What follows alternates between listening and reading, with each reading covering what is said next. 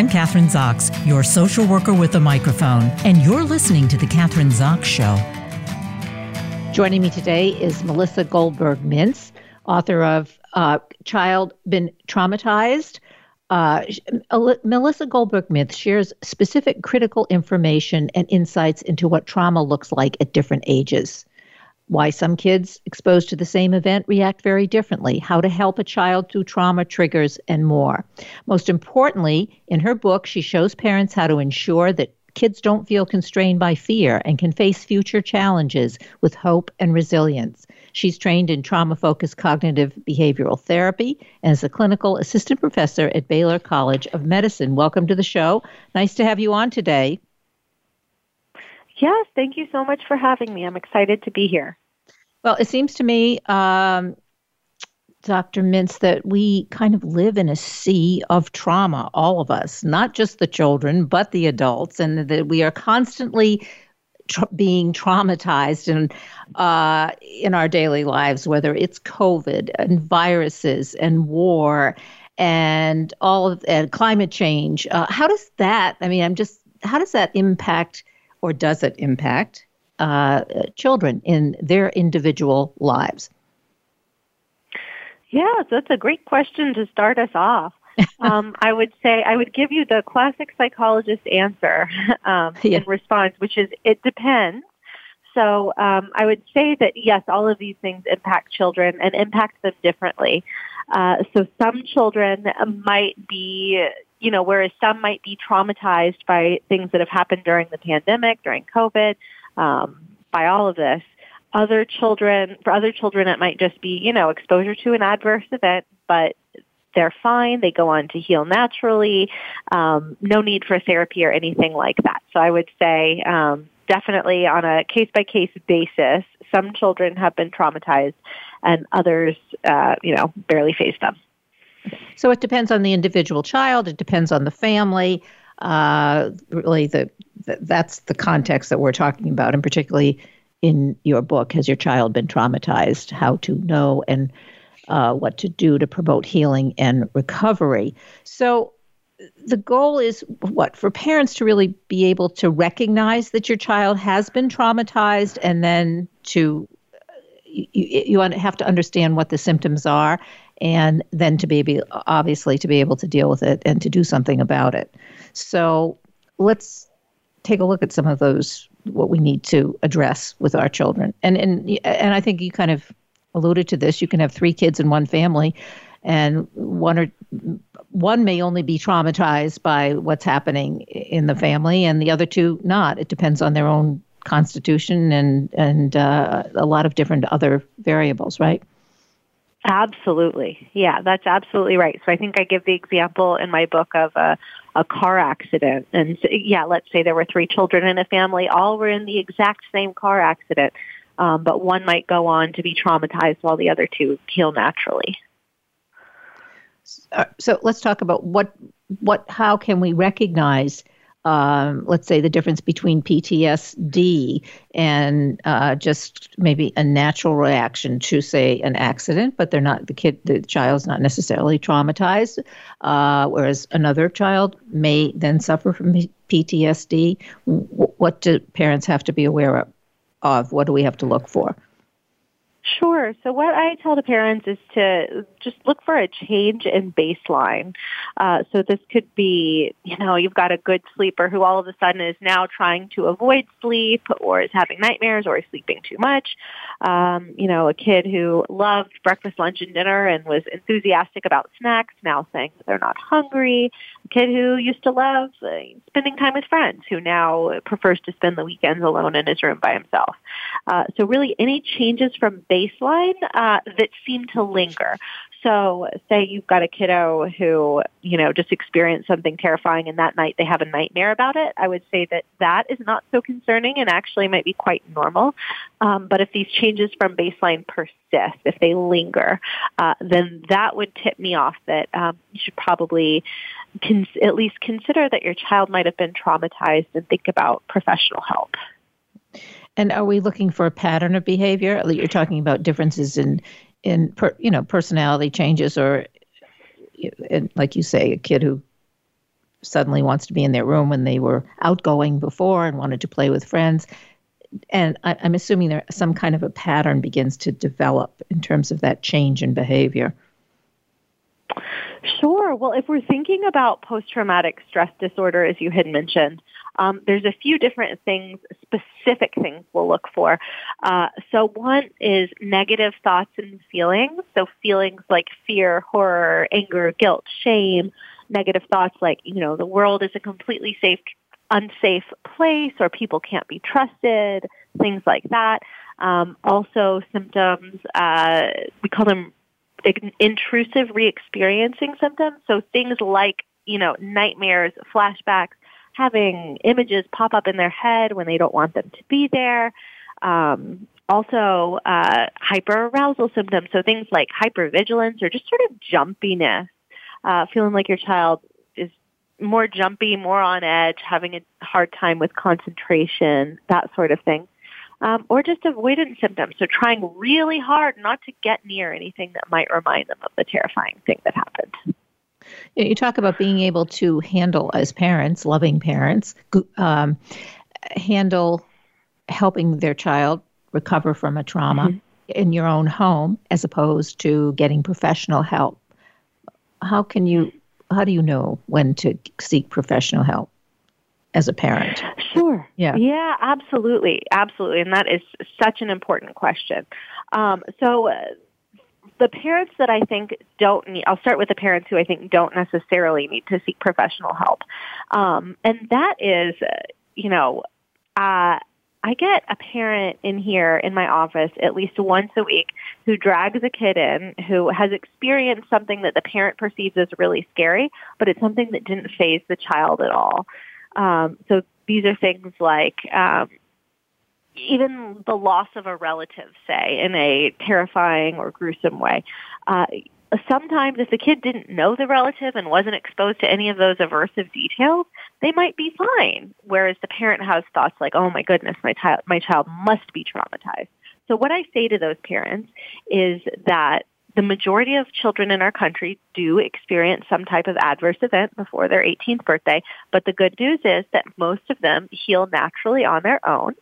Um, and so I would say that if your child has experienced something terrifying, but you know you're not really seeing a change in baseline from their behaviors or maybe you did but you know after a week their sleep got back to normal so did their appetite those sorts of things those are the kids who don't need to come to therapy uh, but in terms of the kids that do, so I would say if you're seeing those changes in baseline and it's interfering with their day-to-day life and it's something that's been going on for a little bit, then therapy is advised.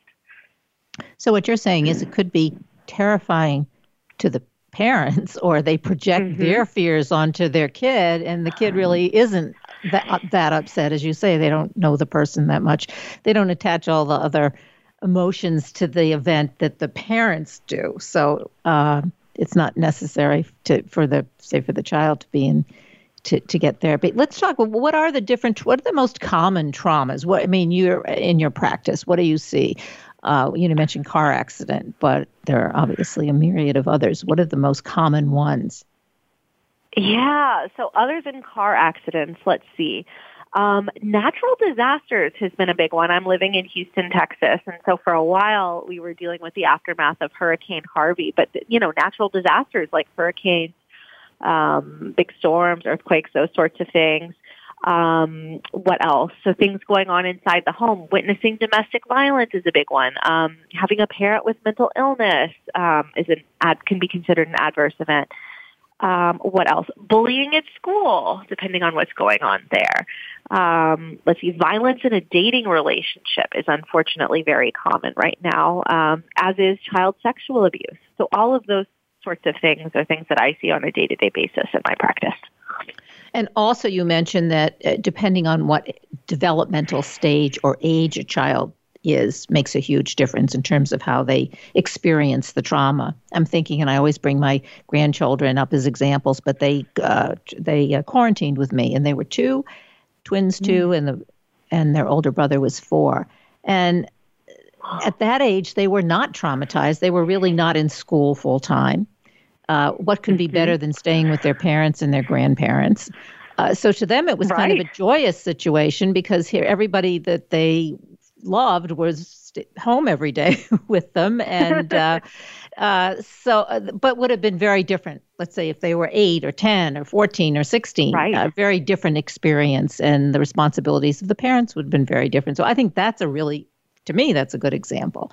Um, so there wasn't, I mean you know, we had enough space and, you know, the, the, uh-huh. those kinds of things. So um, they were happy. Uh, that's an example. Wonderful. Yeah, that's a terrific example. And and yes, so what we know is like typically what traumatizes the really really young ones is separation from their primary attachment figures.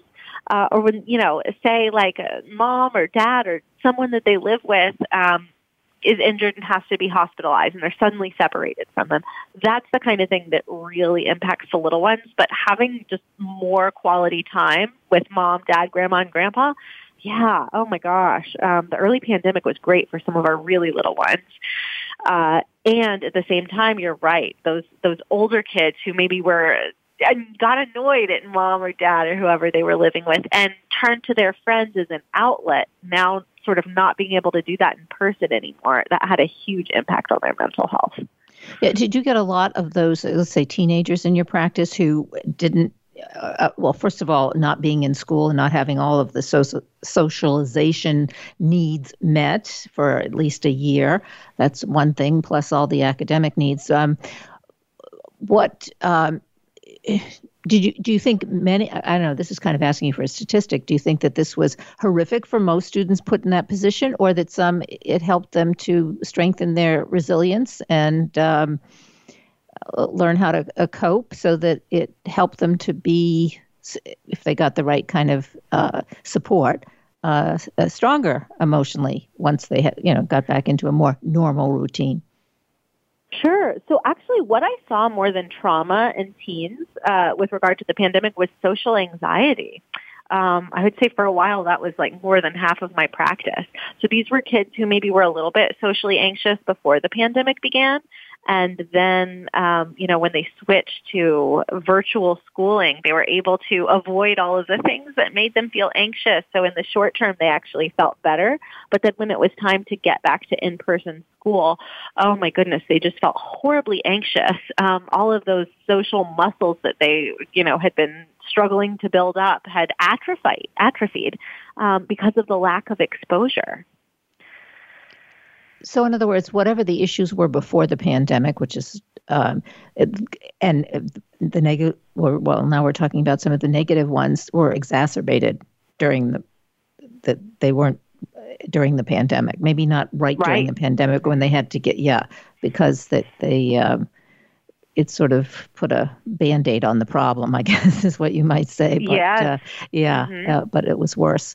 So, yeah. And, and are there any other, I mean, you mentioned being in Texas, natural natural disasters, which you know with climate ta- change, I think we're going to have more and more of those. Um, right. Yeah. So, uh, you know, what traumatizes us, maybe that's what I sort of alluded to in the beginning, is has changed as a society. Uh, it's evolving for, for you know whether it's climate change or viruses or you know all of the issues that we've been talking about. But, you know, I'm thinking also, I was going to ask you this question because I know each generation has um, examples of situations where children are traumatized. Take World War II, for instance, uh, where mm-hmm. people were, you know, fathers died, sure. brothers died in, during the war, or children were separated from their families. Um, was right. that different qualitatively than what's happening now? Um, or is it the same? Sure, sure. Yeah, yeah that's a great question. So um, earlier in our discussion, we were talking about how different people can be exposed to the same event, and some might be traumatized and others might not. And um, people often wonder why that is. And this is something we alluded to but didn't quite get to yet. And that was that there are a number of risk and protective factors that can either help protect someone against developing trauma after they've experienced an adverse event um, or make them more vulnerable to developing trauma. Um, and I would say that the number one protective factor is having um, you know, a warm, consistent, reliable relationship with a trusted adult. So whether that's mom, dad, grandma, grandpa, just somebody who's a primary attachment figure. And I would say for the kids who have that, they, they fare much, much better.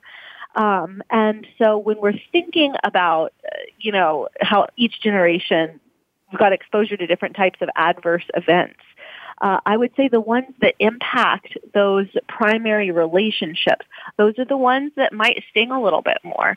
So, um, you know, for a family who fared well in COVID, didn't didn't lose any family members, didn't have any additional stressors like financially or anything like that, and just spent a lot more time together, that yeah, those kids would be a lot more protected. But what we know is that for a lot of families, you know, they might have lost a family member, which would be, could be horribly traumatic. At the same time, we know that rates of domestic violence increased uh, during the pandemic. And so for a child witnessing that, that might be horribly traumatic for them. Um, and, you know, so what we know, I would say, is that it's super individual. And so, but, but really anything that is impacting that the safety felt in that primary attachment relationship, that would be really um, a huge risk factor for developing trauma. Mm-hmm. And so that, I'm assuming that's what you see in your practice.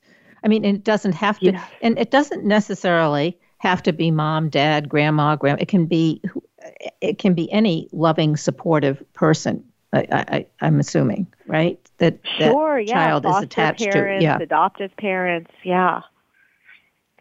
What about relationships with uh, people outside family, for instance, like a teacher or a coach or somebody at you know a church or synagogue or somebody that the child has a a good relationship with? What is that? Yeah, what kind of an impact does that have? Yeah, I think that that can have a huge impact. So um, when we think about, so I would say that, of course, every kid needs a primary attachment figure, and ideally that's somebody that they live with.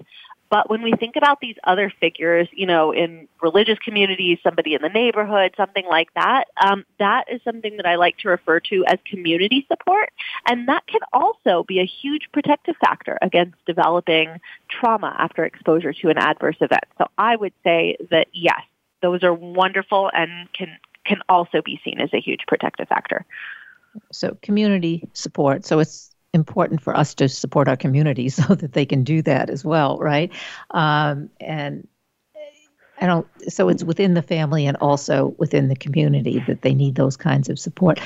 Um, what your practice? Um, I was going to say, can you give us examples, specific example, examples, not necessarily obviously giving away the the particular person, but uh, of some of the most traumatic situations that you've had to deal with as a therapist and have had a good outcome related to the way that your treatment.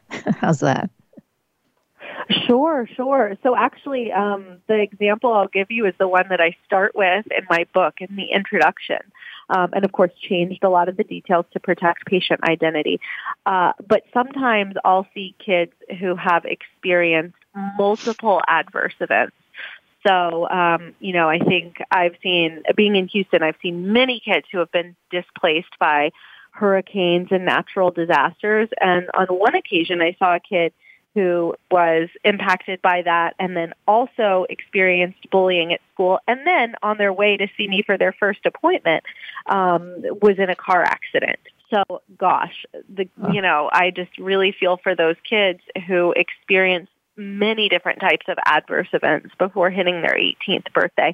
You know, but what we know is that healing is possible, especially um, if you've got a warm, supportive caregiver, um, and if if we've got trauma symptoms, professional help. So I think that having those two things, as well as some of the other protective factors we talked about, can go a long way in helping a child heal. So, and I'm visualizing in these very vulnerable communities those kinds of situations don't necessarily exist. And um, so there are just multiple issues upon multiple issues that these kids have to deal with poverty, nobody supporting them, uh, not enough food, poor living conditions, right. all of those kinds of things. And, and of course, that's the worst kind of situation you can one can be in. Um, right. Yeah. So, but I'm assuming that you've had you've had good outcomes. How long does it take when you're treating a child, let's say, who's been uh, who's had you described the one you said in the in the beginning of the book who had uh, multiple issues, including a car accident on the way to seeing you. Um, what? How long does it take, or what kind of? I, I guess I'm going to say, what's the the time frame for for these kids in terms of treatment? How long? Sure, sure. So um, it depends on how you're treating them. I would say that you know one of the gold standard approaches for treating children who have been traumatized is called trauma focused cognitive behavioral therapy, and there can be a, a range in how long that takes. I would say that the the quickest I've ever seen that completed is in about eight sessions, but you know, more average is about 12 and then at the long end something closer to 18, 18 sessions. So um, with one session a week, you know somewhere from eight weeks to 18 weeks. And how difficult is it to keep them in therapy, even uh, get them to therapy, having someone provide them with the transportation to therapy? I'm look, trying to look at, uh, you know, the practical uh, things that get in the way of these kids getting help. Um, that's been my experience as a social worker in the in the past years. Um, you know, and even yes. keeping them so that they will at least get eight sessions or twelve sessions or eighteen sessions. Right, absolutely. I agree with you. Yeah, it's hard. It is it is definitely hard and actually that's that's one of my like personal soapbox issues. I would love for us to be able to get this type of therapy into the schools because that would get around a lot of those barriers. We wouldn't have to worry about parents you know, transporting their kids to therapy after school or at some odd hour, you know, during their work day. Um, cause kids already go to school every, every day. So, um, yeah, but, but yes, I, I totally agree. And what about Zoom? Do you do Zoom counseling or therapy with kids? Yes. So um, I don't use Zoom. I use a different software that is HIPAA compliant. But um, but yes, I think virtual virtual therapy is a great fit for kids who might have a hard time making it in in person. Um, and, and earlier in the pandemic, especially with kids who um, were medically vulnerable, it was such a great tool to be able to use to help keep them safe, but also make sure their emotional needs were being met. So when you say HIPAA compliant, what do you mean? I mean, are you saying Zoom is not HIPAA compliant, but the software that you use is? So what are the what is the criteria for that? Sure. So I don't know if you remember, this was a big issue early on in the pandemic, but people would, I can't, and I can't remember what the actual term was. It was something like Zoom bombing, like people just dropping in to random Zoom sessions. Um, that, you know, where they didn't know anyone who was in the Zoom session. So I'm not sure what that was called, but that was happening. Yeah. And so of course you would not want that. That would just be horrible if that happened during someone's therapy session. So I just use a software um, that's a, a bit more secure uh, and has more protections in place um, than just like the the free Zoom software, which is which is a wonderful software. I'm not bashing that in any way um, because I think it's wonderful, and I'm sure that there are other versions where where that would not happen. But um, yes, I do not think it was necessarily designed for that type of therapy in mind. Yeah, well, that's good to know. Actually, I was not aware of that, so thank you. Uh, oh, we have a couple minutes yeah. left, and that uh, so I want to um, make sure that you give us a website and or websites to go to for more information about the book and about you. And the title of the book is Has Your Child Been Traumatized? How to Know and What to Do to Promote Healing and Recovery. And we've been talking to Dr. Melissa Goldberg Mintz. Yes, thank you so much. So, um, my favorite website for child trauma is the National Child Traumatic Stress Network. So that's just nctsn.com. There is a wealth of information out there. Um, and then also feel free to check out my personal website, which is melissagoldbergmintz.com. Great. Thanks for being on the show today. Lots of really good information. Thank you. Yes, thank you so much for having me. I'm Kathryn Zox, your social worker with a microphone, and you've been listening to The Kathryn Zox Show.